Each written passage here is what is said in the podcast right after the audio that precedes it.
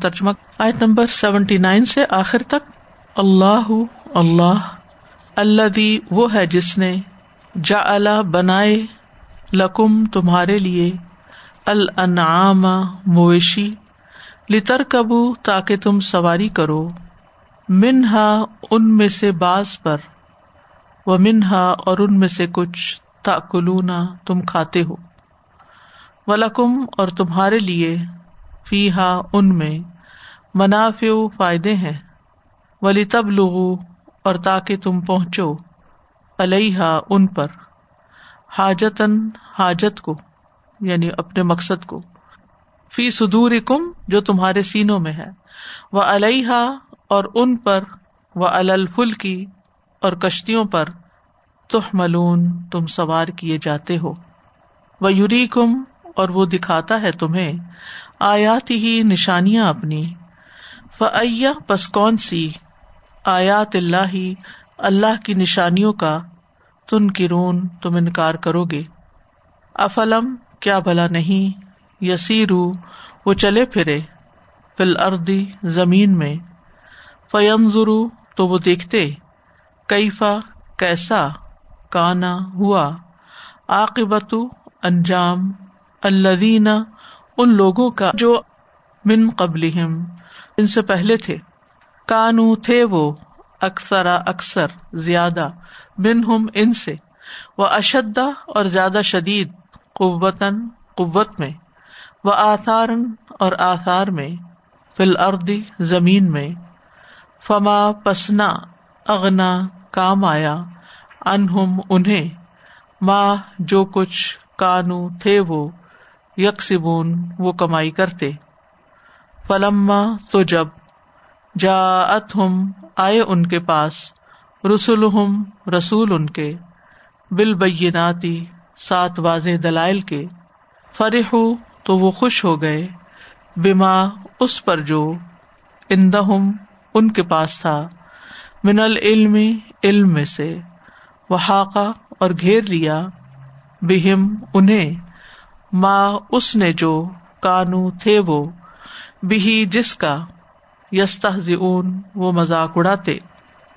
فلما پھر جب رو انہوں نے دیکھا بسنا عذاب ہمارا۔ کالو انہوں نے کہا، آمنا، ایمان لائے ہم بلّہ اللہ پر، وحدہ اکیلے اسی پر۔ و کفرنا اور انکار کیا ہم نے۔ بیما ان کا جنہیں کننا تھے ہم بھی ساتھ اس کے مشرقین شریک کرتے یعنی جنہیں ہم اس کے ساتھ شریک کرتے تھے۔ فلم پسنا یقو تھا ینفا اہم کہ نفع دیتا انہیں۔ ایمان اہم ایمان ان کا۔ لما جب رو انہوں نے دیکھا بسنا عذاب ہمارا۔ سنتا طریقہ ہے اللہ ہی اللہ کا اللہ وہ جو قد تحقیق خلط گزر چکا، فی عبادی ہی اس کے بندوں میں وہ خسرا اور خسارے میں پڑ گئے ہنالی کا اس وقت الکافرون، کافر۔ اللہ الذي جعل لكم الانعام لتركبوا منها لتركبوا منها ومنها تأكلون ولكم فيها منافع ولتبلغوا عليها حاجة في صدوركم وعليها وعليها وعلى الفلك تحملون ويريكم آياته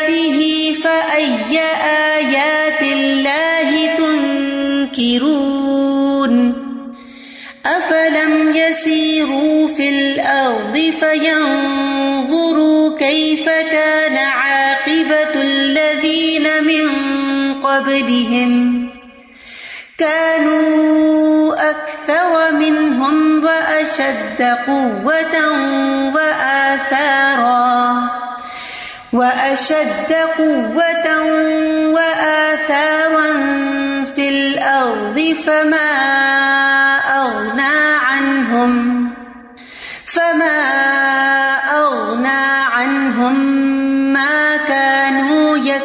يكسبون فلما جاءتهم رسلهم بالبينات فرحوا بما عندهم من العلم.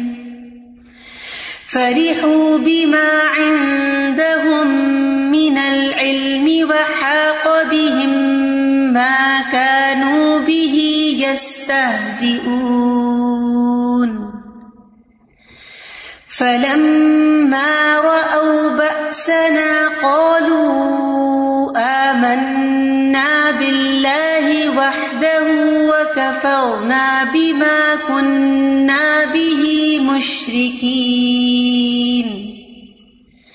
فلم يك ينفعهم إيمانهم لما رأوا بأسنا. سنة الله التي خلت في عبادي وخسر هنالك الكافرون۔ آیات کی مختصر وضاحت آیت نمبر سیونٹی نائن سے، اللہ الدی جعل لکم الانعام۔ اللہ کون ہے؟ اللہ وہ ہستی ہے جس نے تمہارے لیے انعام یعنی ابل بقرا غنم اور معاذ پیدا کی کیوں؟ لتر کبو منہا۔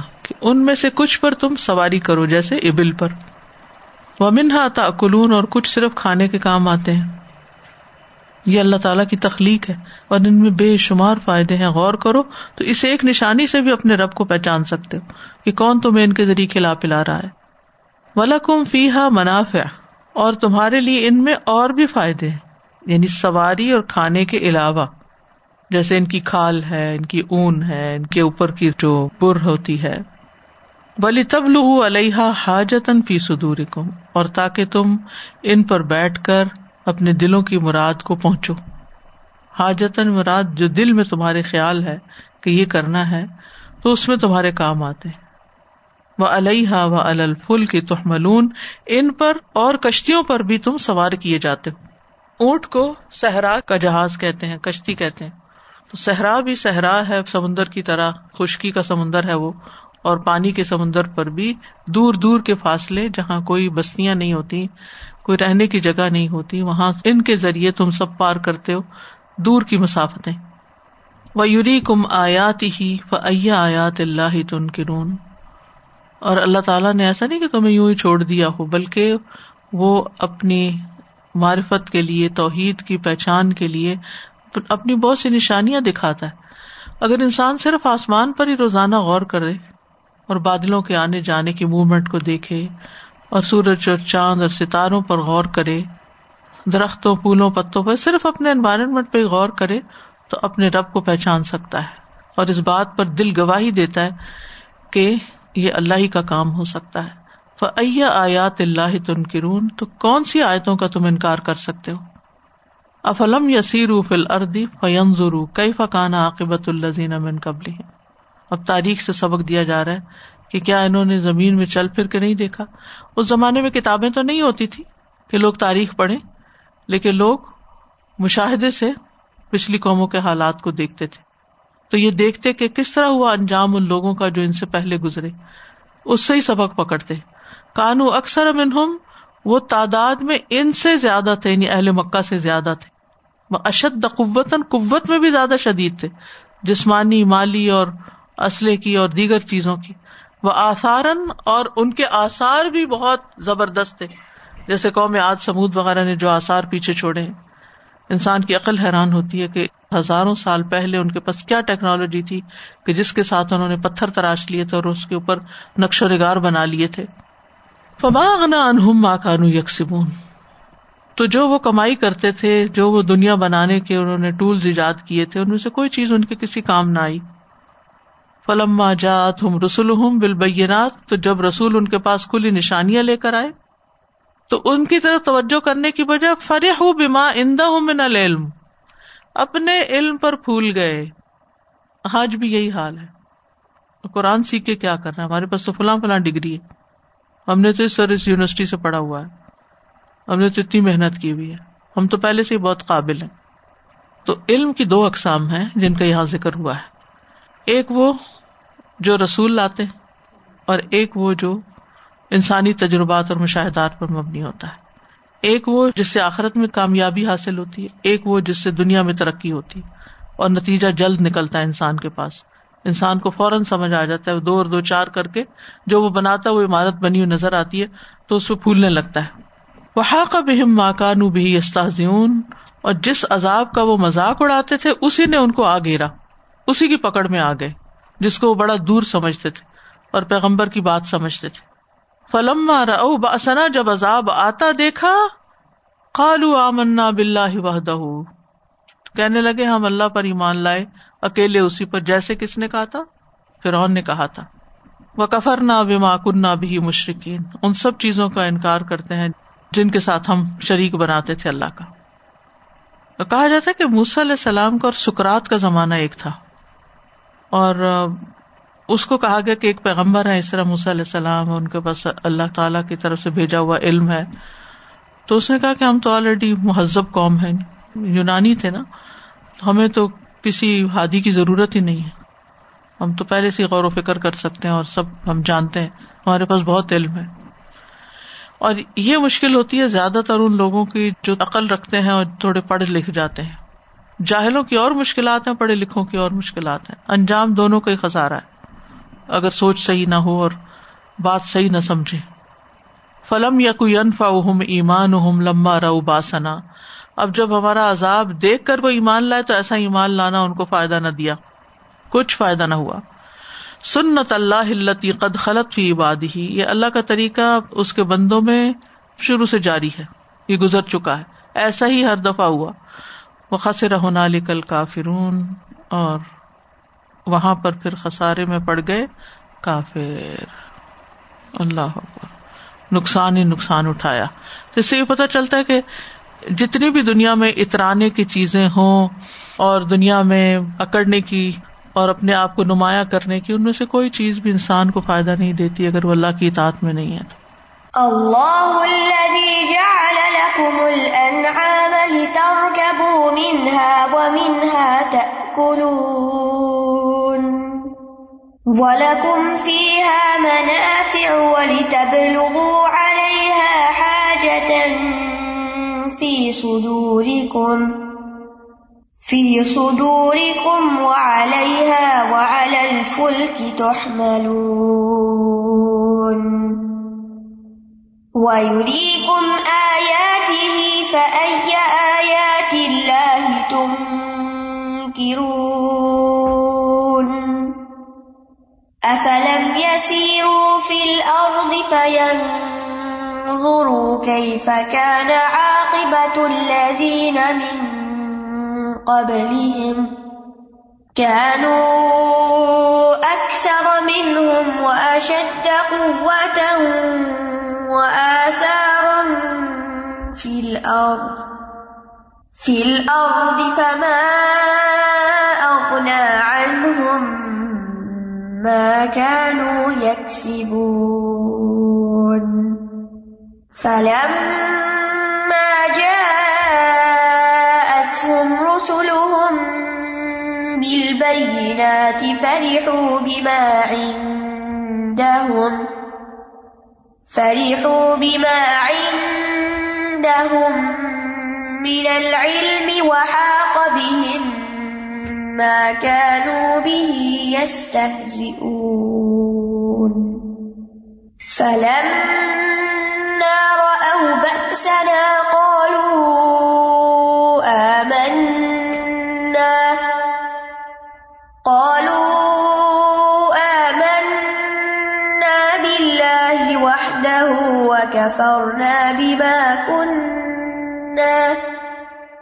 وكفرنا بما كنا به مشركين فلم يك ينفعهم إيمانهم لما رأوا بأسنا سنة الله التي قد خلت في عباده وخسر هنالك الكافرون۔ سر جی میری دادی کہا کرتی تھی سدا بادشاہی اللہ تعالیٰ کی بس۔ اور اتار چڑھاؤ زندگی میں آتے ہیں اور جو جتنا عروج پہ جاتا ہے وہ اتنا ہی زور سے نیچے آتا ہے۔ اور یہ بے شمار جگہ پہ دیکھا گیا چاہے لوگ اپنی ذات کو بڑا کہیں چاہے وہ اپنی کمپنیز کسی چیز کا بھی غرور جو ہے وہ انسان کو توڑ دیتا ہے۔ بالکل۔ استاذہ جی جو جانوروں سے اللہ سبحانہ تعالیٰ نے سواری کا کام اور بار برداری کا کام تو میں سوچی تھی کہ کتنی بھی ٹیکنالوجی ایڈوانس ہو گئی ہے ابھی بھی کچھ جگہ ایسی ہیں جیسے بہت زیادہ پہاڑی علاقے جو ہیں وہ سب وہاں پر بالکل۔ یہی جانور ہی پہنچا سکتے ہیں آپ نہیں جا سکتے۔ پاکستان میں مظفر آباد پہ ایئرپورٹ بھی بنا اور فلائٹس بھی شروع ہو گئی لیکن پھر کیا ہوتا ہے؟ ذرا سی ہوا تیز ہو گئی تو فلائٹس کینسل ہو گئی اب اگر آپ وہاں پہنچ گئے تو پھر آپ وہاں پہ اسٹک ہیں۔ آپ کو پتہ ہی نہیں کہ اب فلائٹ دوبارہ کب چلے گی۔ اور یہاں سے بھی آپ نے اتنی مہنگا ٹکٹ خرید لیا اور پھر آپ کو پتہ ہی نہیں کہ ہے بھی ہے فلائٹ اس دن یا نہیں ہے۔ تو اس وقت تک بھی اتنی ایڈوانس ٹیکنالوجی ہونے کے باوجود ابھی تک ہم اس پہ کرتے ہیں۔ اور وہی آپ کی بات کہ اگر صرف جانوروں کو ہی دیکھ لیں تو انسان اللہ سبحانہ تعالیٰ کو پہچان جاتا ہے۔ اور دوسری یہ بات یہ جو اللہ سبحانہ تعالیٰ کہتے ہیں نا فین ضرور کئی فقانہ عاقبت الزین بن کب ہوں تو ہم تو بس ایسے ہی وہ دیکھنے کے لیے جاتے ہیں، ان کو اپریشیٹ کرنے کے لیے جاتے ہیں۔ لیکن عاقبت الزینہ پہ ہماری نظر ذرا کم ہوتی ہے، ان کو ہم اپریشیٹ زیادہ کر رہے ہوتے ہیں کہ اچھا انہوں نے یہ بھی کیا اور یہ بھی کیا۔ لیکن یہ والا جو پہلو ہے وہ رہ جاتا ہے ہم سے۔ سر جی اس سے ایک بہت پرانی بات یاد آ رہی تھی کہ اللہ تعالیٰ نے یہاں علم کی بات کی ہے اور ہم اپنے آپ کو علم حاصل کرنے کے بعد دنیا کا اسپیشلی بہت زیادہ بڑی چیز سمجھتے ہیں اور سمجھتے ہیں کہ دوسرے لوگ تو کوئی ویلیو ہی نہیں ہوتے، ان بس علم نہیں ہے۔ حالانکہ اللہ تعالیٰ کو جب جس کو ویلیو دینی ہوتی ہے وہ کسی کو کہیں گاؤں میں بھی ویلیو دے دیتا ہے اور کس طرح دیتا ہے۔ تو میرے ہسبینڈ بہت سال جی بہت سالوں کے بعد اپنے گاؤں میں گئے۔ تو جب پاکستان سے گئے تقریباً آٹھ سال دس سال کے بعد جب وہ اپنے گاؤں گئے تو ان کے گاؤں کے اپنے جو ہاری تھے اس سے ملنے کے لیے بھی گئے۔ ان لوگوں سے سب سے تو بہت خوش ہوئی ان کو دیکھ کے۔ ان میں سے ایک کو جب دیکھا انہوں نے تو دیکھ کے بڑے حیران ہوئے اور اس نے بڑی لمبی داڑھی اور سب رکھا ہوا تھا۔ ہاری مینس کسان جو ہوتے ہیں وہاں کے۔ تو وہ ان کو دیکھ کے حیران ہوئے تو ان سے پوچھا کہ تمہارا یہ گیٹ اپ کیا ہوا؟ اس طرح تمہارا چینج کیسے آ گیا؟ تو میرے ہسبینڈ کے نام لے کے اتنے مزے سے کہنے لگا کہ انسان دو طریقے سے زندگی گزارتا ہے یا ڈر میں جیتا ہے یا شوق میں جیتا ہے۔ تو مجھے اس بات کا احساس ہو گیا مجھے زندگی کیسے گزارنی ہے؟ آپ سوچیں نا وہ نہ پڑھا لکھا میں ابھی بھی بات کری میری باڈی کے اندر کچھ ہونے لگ جاتے اللہ نے جب اس کو دینا تھا تو بس اللہ میشا استاذہ جی یہ جو بات ہے نا کہ ہمارے پاس تو اپنا بہت علم ہے جیسے آپ نے سکرات کی بات کی تو پھر وہی والی بات ہے کہ یہ والی سب چیزیں آج کے زمانے میں موجود ہے اور اب یہ تو اتنا نارم بن گیا ہوا ہے جیسے والدین نے بھی ایکسپٹ کر لیا اور سوسائٹی نے بھی ایکسپٹ کر لیا کہ بچے کیونکہ زیادہ پڑھ لکھ جاتے ہیں تو ان کو ہر بات دلیل کے ساتھ چاہیے۔ اس کو تو ہم نے بالکل ایک نارم سمجھ لیا ہوا ہے۔ حالانکہ اتنے مروب ہو جاتے ہیں کہ کوئی حق کی بات بھی ان کو نہیں کہہ پاتے۔ استاذہ یہی جو بات ہے نا افلم یسیرو فل ارد فین ضرور تو ین ضرور تو ہوتا ہے، لیکن وہ سوچ بالکل بدل چکی ہے اب۔ لوگوں کی ایسے مقامات پہ جانے کی، کیونکہ ایک تو وہ مقامات ہی اتنے کمرشلائزڈ ہو چکے ہیں۔ یا پھر لوگ اگر جاتے ہیں تو وہ صرف اپنی اسٹوریز بیان کرنے کے لیے کہ جی ہم نے فلاں فلاں جگہ ٹریول کیا ہوا ہے، ہم نے یہ اور یہ دیکھا ہوا ہے۔ لیکن وہ عبرت کی نگاہ جو ہے، وہ کہیں کھو چکی ہے۔ کیسے لوگوں کو اس طرف لایا جائے کہ ان مقامات کو عبرت کی نگاہ سے دیکھنا ہے؟ یہ جو گزشتہ لیسن تھا، اس میں بھی مجھے اسٹرائک کر رہا تھا اور آج بھی میں دیکھ رہی تھی کہ حق کا لفظ بہت زیادہ بار بار آ رہا ہے۔ فی الردی بغیر الحق، ان نواد اللہ حق قدیہ بالحق۔ اور جب بھی حق کی بات آتی ہے، قرآن کریم میں کتنی بار یہ آتا نا، حقت علیہم کلیمت العذاب یا کوئی اس طرح کی بات۔ میں سوچتی ہوں کہ اللہ سبحانہ تعالیٰ نے ایک ہی چیز رکھی ہے جو حق ہے۔ اور اس کے علاوہ وہی جیسے کہ افکار اور خیالات اور نظریات اور باطل عقائد کا ایک جنگل سا ہے۔ تو ایک حق جو اتنا پرومیننٹ جو اتنا کلیئر ہے، اس کو پا لینا بہت مشکل تو نہیں ہے۔ تو پھر کیا ہے کہ انسان فریکوینٹلی تھرو آؤٹ ہسٹری جیسے یہاں پہ بھی سارا ریفرنس دیا گیا کہ بار بار جدال کیا گیا اللہ کی آیات کے ساتھ، تمام انبیاء کے ساتھ یہی چیز ہوئی۔ تو کیا چیز ہے جو انسان کو بار بار گرا دیتی ہے اس میں؟ دو چیزیں ہیں نا، ایک تو یہ کہ انسان کا نفس جو ہے، وہ اس پہ ایسا غالب آتا ہے کہ انسان جانتے بوجھتے ہوئے بھی پیچھے رہ جاتا ہے، پھر سلپ ہو جاتا ہے دھوکا کھا جاتا ہے۔ اور اس کے علاوہ آس پاس بھی شاطین انس و جن دونوں ہوتے ہیں جو انسان کے نظریات پر اٹیک کرتے رہتے ہیں۔ اور خصوصاً آج کے دور میں کتنے زیادہ اٹیک ہیں ہم پر، ہر طرف سے۔ آج کل کتنے زیادہ ٹریول ہے، کتنی زیادہ سیر و تفریح ہر جگہ ہے، لیکن ہم کتنی جگہوں پہ جا کر عبرت حاصل کرتے ہماری تو وہ ناز نظر ہے، ہم اتنی غفلت میں ہیں۔ ایون کہ ہم کہیں وزٹ کر رہے ہوتے ہیں تو ہمارے پاس اپنے فونز ہوتے ہیں اور ہم اسی میں گھسے ہوتے ہیں۔ آس پاس کا پتہ بھی نہیں ہوتا کہ ہمارے پاس آس پاس انوائرمنٹ میں کیا ہو رہا ہے، کیا نہیں ہو رہا۔ اللہ تعالیٰ بس ہمیں عبرت کی نکاح بھی دے۔ آمین۔ واخر دعوانا ان الحمد للہ رب العالمین۔ سبحانک اللہم و بحمدک اشہد اللہ الہ الا انت۔ استغفرک و اتوب الیک۔ السلام علیکم و رحمۃ اللہ وبرکاتہ۔ اللہ اکبر اللہ اکبر اللہ اکبر۔ لا الہ الا اللہ۔ اللہ اکبر اللہ اکبر۔